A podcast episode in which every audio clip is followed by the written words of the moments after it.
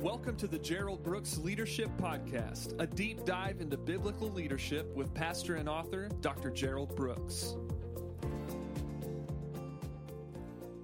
Hi, this is Pastor Gerald Brooks. I want to take a moment and just thank you for all that you do and the impact that you have on the kingdom of God. Also, I want to wish you uh, just a, a, a, great New Year's.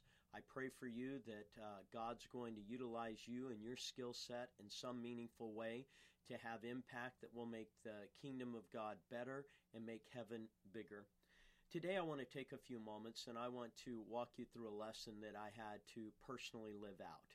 It was one of those lessons I did, just didn't get to teach, but really I had to implement in my life and in my organization. And it's a very simple lesson called leading with less. Leading with less. In fact, learning to lead with less to me is one of the most powerful thoughts that I've had to wrap my arms around and my mind around as a leader. Learning to lead with less. So, let me just give you a little bit of dynamics as far as uh, where this played out in my life, particularly. In 2008, the economy is going to come to a screeching halt when the economy came to a screeching halt, it, it seemed to catch everyone off guard. But in May of 2008, I began to see the first trend lines in our church budget that said, hey, things are about to change, and they're about to change drastically. Immediately, I began to implement uh, standards that were going to be really the key to us being able to survive and those standards were going to be very, very strict on how we handled money and how we utilized that money and what we did with money. To put it in perspective, what's going to happen is we're going to lose a third of our income. Now, I don't know what kind of organization you have. You can uh, take that to whatever background you have, but um, a third of anything is a lot. I don't care if it's a hundred dollars. I don't care if it's a hundred thousand. If it's a hundred million, you lose a third of it. That begins to affect you. But literally within two months, we are going to lose a third of our income.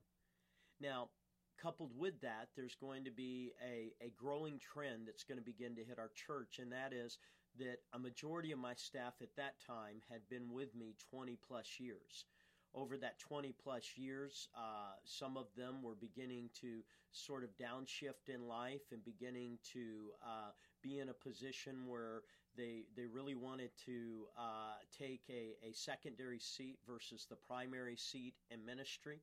And then also, we began to see the first dichotomy between uh, the age groups that we were beginning to see uh, old people hang out with old people and young people hang out with young people. And how are we going to bridge the generational gap? So, we're in a, um, a flux moment where the income is down. We're in a flux moment that the staff is beginning to change, and we're in a flux moment that um, the generations within our church are beginning to compete. So, as a result of that, I had to do something. And one of those things is um, I had to learn to lead with less our church still needed to grow. Our church still needed to do the things that it was doing. Yet at the same time, I had less income. I had less staff. And at the same time, I had this competition between old and young. And so I want to take you to a Bible story where it was literally lived out, where leading with less was the key to the victory. It was the key to what God wanted to do. And it's a story that everyone's familiar with. It happens in the book of Judges in chapter 7. It involves a man named Gideon. And Gideon is a man who has um, a background that caused him to be a pessimist, caused him to be negative, but now God's going to raise him up as a leader. And one of the things that I'll tell you about all leaders is most leaders don't look like leaders when they start, but how you look when you start and how you look when you finish are two different things. And so Gideon, when he started, he didn't look like much of a leader. So in this particular story, God's going to teach him how to lead with less because what's going to happen is he's going to begin to challenge the Midianites who had been oppressing Israel. And as he begins to challenge them, God's going to begin to send people his way. But the people that he sends are not what necessarily God wanted to use. So the perspective is he's going to start off with 32,000 people. Yeah, we're talking big time. How many of us wish that we had 32,000 people to uh, help us in our dream and our destiny that God's asked us to fulfill. But in the midst of that 32,000, what God's going to say is that that's just too many. In fact, in verse 2 of Judges chapter 7, God looks at uh, Gideon and says, That's too many people. Now, I don't know about you, that really puts the church growth uh, messages in a little bit of constraint there. I mean, my goodness, you know, that's what we want. We want more people. This guy has more people, and God's telling him that he has too many. There goes all those church growth seminars that all of us have been to. God's going to sit there and he's going to teach Gideon, I want to teach you how to lead with less. See, one of the first things to lead with less is that you have to challenge entrenched mental models. And entrenched mental models go like this We have the mindset that doing more requires that we must have more. That's the mindset. If I walk into a church and I see something that they're doing, here's what I say I wish that we could do that. I really want us to do that. But on the inside of me, I'm thinking, we can't do that because we don't have enough. We need more. And when you begin to challenge that mindset, one of the things that you find out is it is our default system in leadership because it's our default system because it feeds our complaints. And our complaints go like this Well, if I had what they had, I could do what they're doing. And so we begin to complain that we don't have enough. It it fuels our frustrations because we get frustrated and think my goodness there is no way we could ever do that. Look at these ministries. Look what they have. Look what they can do. And if we had that then we could do it. And it begins to fuel our disappointments. Well yeah i'm just as creative as so and so i just don't have those resources so, if you're going to learn to lead with less, the first thing that has to happen is that there is a mindset model that has to be challenged. And that mindset model goes like this I can't do more unless I have more. And it's the reason for why not? Why aren't we doing? And we fill in the blank by saying we're not doing that because we need more people. We're not doing that because we need more money. We're not doing that because we need more leaders. We're not doing that because we need more time. And so what we say is until we have more, we really can't lead effectively. Our faith is displaced by what we have rather than who we have. Instead of looking at who we have, who can provide and take care of us, we look at what we have and we do not think that that's enough. And so in this particular issue, one of the things that's going to go on is that God's going to say, I want to solve your problem, Gideon, but you just have too many. And um, having too much can be a problem. I know that's counterintuitive. I know that rips at the mindset of who we are, but it's true. So, if you're going to learn to lead with less, then you're going to have to challenge entrenched mental models like Gideon did in Judges 7 2 you have too many. And we know in 1 Samuel chapter 14 and verse 6, it says, The Lord can save by many, oh, we get that, or by few. We don't want that. But there's times when you're going to have to learn to lead with less. So if you begin to challenge the middle, uh, men- mental models, then you're going to need uh, to have an attitude. And that attitude is really borne out in verse 3 uh, where it says, Whosoever is fearful and afraid, let them return. And so, one of the things that we know about leading with less, just by God's priority system with Gideon, is this is that if you're going to lead with less, whoever you're leading, you're going to need to possess great confidence that it can be done. See, having more people with bad attitudes isn't as good as having a few people with good attitudes. And so, having a lot of people who are saying, no, we can't do something, is not as good as having a handful of people who say, yeah, we can get this done. And so, throughout the Bible, we see these stories. We see that when the spies came back to Israel, the majority of them said, we can't do something. Well, what do we know? We know that the minority was right Well, because of who God is, we can do this. But here it is. You've got to possess that confidence. Having a lot of people with bad attitudes is not something that you want as a leader. You would rather have a few people with good attitudes. In fact, there's a story uh, in the Bible when you study about uh, Timothy and you study about a man named Apollos. If, if you really study the Bible, one of the things you find out about Apollos was he was one of those uh, highly gifted souls. Everything was perfect for him. He had the eloquence, he had the intelligence, he had, uh, you know, the sophistication. He was the one that everyone wanted to hear. But he had one fault, and that is that he would say at times, I'm willing to help you, but I need this.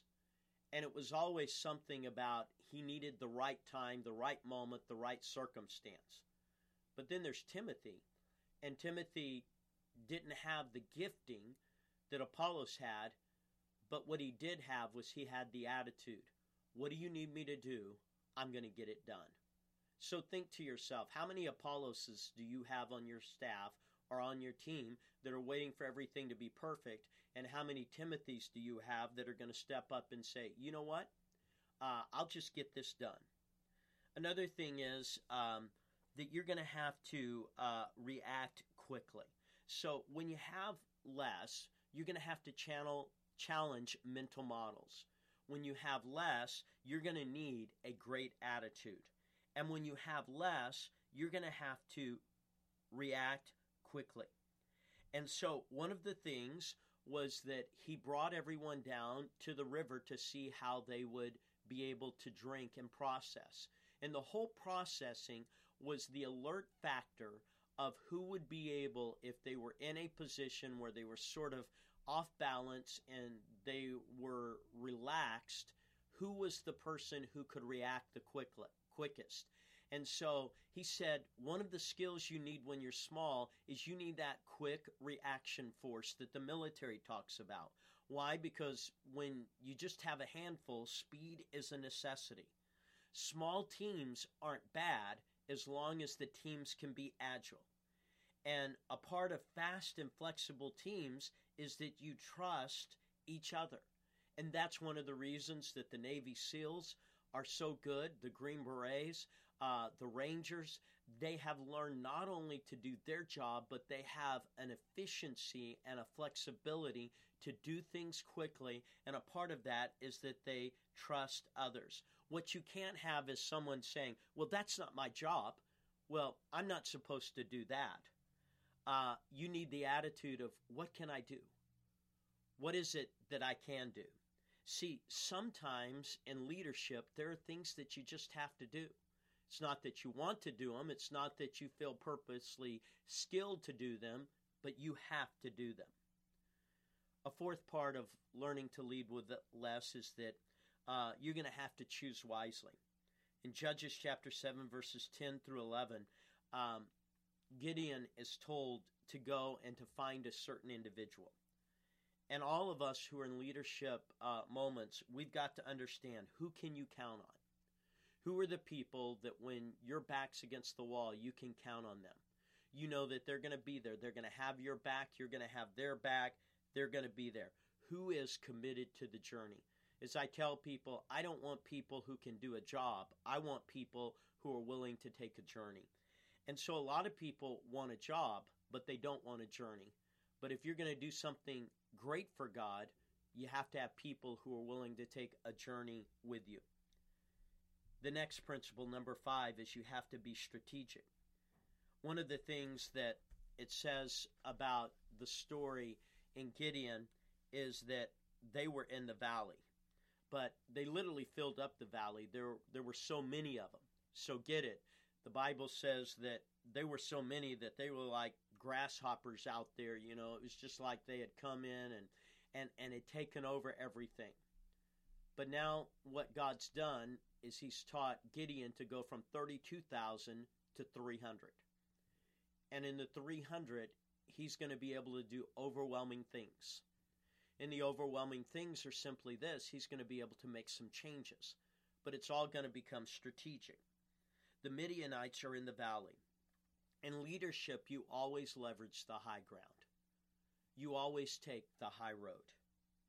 You never want to fight up. You always, if you're in a fight, you want to fight down. And so, uh, strategic means that you are crystal clear about what you're doing. And what that means is you've got to relentlessly simplify and make sure you clear out all the clutter. And you don't let anything get in the way. So, what we're going to find out is that Gideon is going to notice that strategically the Midianites are off. They're in the valley. But if you have the high ground, you're in the better position. So, strategically, he came up with a plan. And when you're learning to lead with less, you have to have a strategic plan. This is what we're going to do. This is why we're going to do it.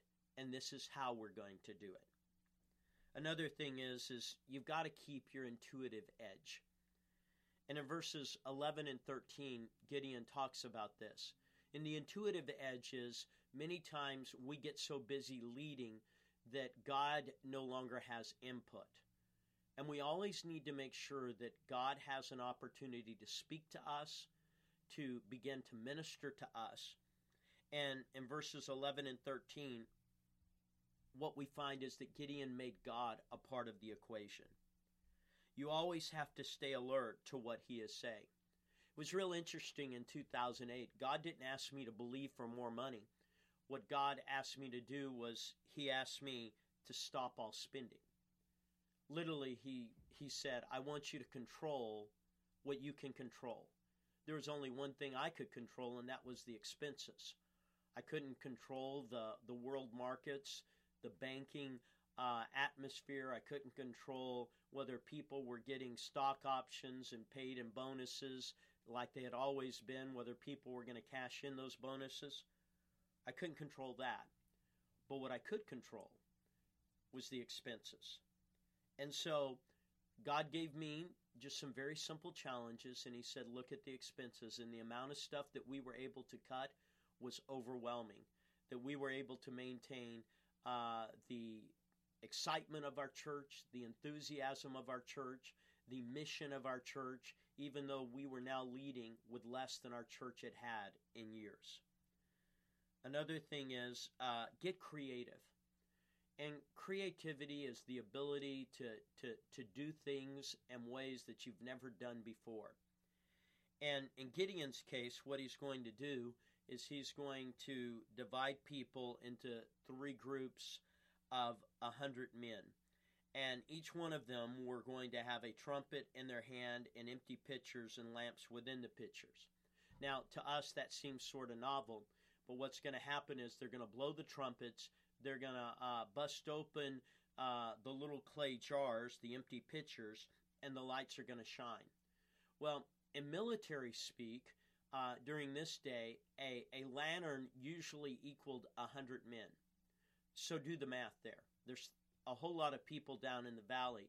But when all of a sudden these men surround the valley and they all blow with their trumpets from different angles, and then they bust open the, the pitchers, and there's going to be 300 pitchers, well, the Midianites immediately thought that there's somewhere around 30,000 men up there attacking them in the valley and that sent them into chaos. But it was creative. It wasn't anything that was beyond the reach of anyone, just 300 people doing what they could do, but God gave them creativity on how to do it. Another thing is when you're leading with less, you're going to have to be in front. Um, in verse 17, it talks about how he said, As I do, so shall you do. People don't do what the leader doesn't do.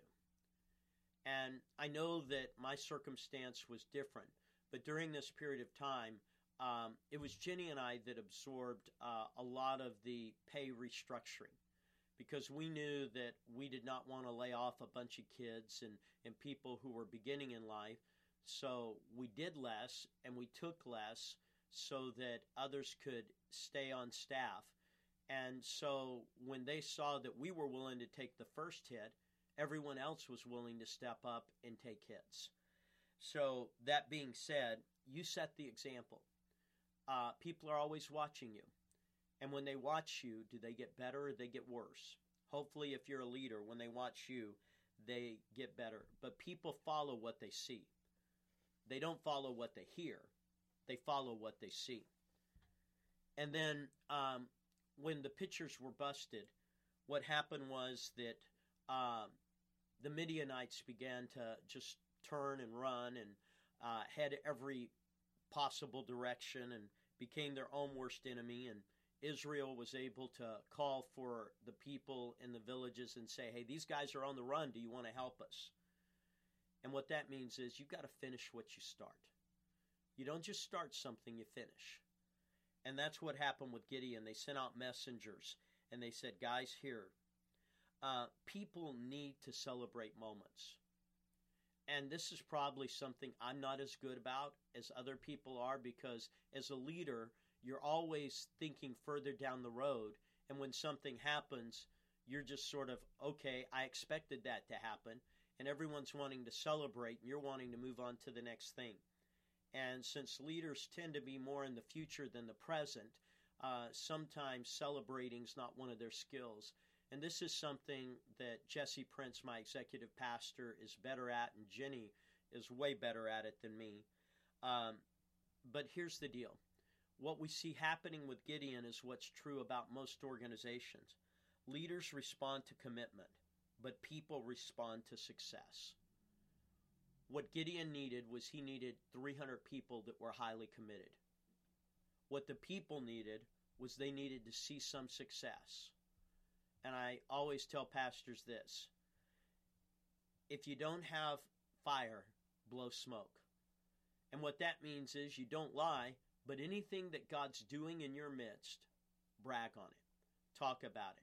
People want to be a part of something that's successful, not something that is stagnant. Now, all of these are lessons that I had to personally em- implement. And because I was able to implement them, our, our church was able to uh, make it through those period of times. It wasn't without some consternation, but it was without uh, us having to fault in anything that we felt like ministry did. It cost us uh, to go back and begin to look and say, what are the ministries we need? What are the ministries we don't need? How do we implement those? But I'm just telling you, if you're going to lead, at some time you're going to have to lead with less. And you can't just say, well, if I have more, I'm going to do more. Sometimes God says, I'm going to save by many, but sometimes God says, I'm going to save by few. And if you're the only a leader who can lead when there's many, you're going to miss out on a lot of things God wants you to do. You need to be a leader who can lead by few. Well, thank you again for uh, tuning in to the uh, podcast. I'm so excited that it's obvious that the podcast keeps growing and uh, its bandwidth as far as where it goes and who all's listening to it. And I just want to thank you. That's happening because of your faithfulness. I also want to say that in a couple of weeks, uh, we'll be doing the first roundtable. It'll be here in Plano. And uh, I'm so excited about that roundtable because of the material I'll be sharing, the material that Tony Cook will be sharing. Uh, the first several that I'll do will be partnering with Tony Cook. Uh, but these roundtables are really, really exceptional opportunities of growth. And so our first three are basically going to be uh, roundtables that will happen here in Plano in the North Dallas area.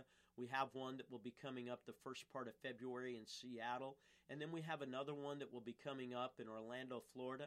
And I just want to encourage you you never get better than investing in your leadership skills. If you want to be a better leader, put yourself in a learning posture.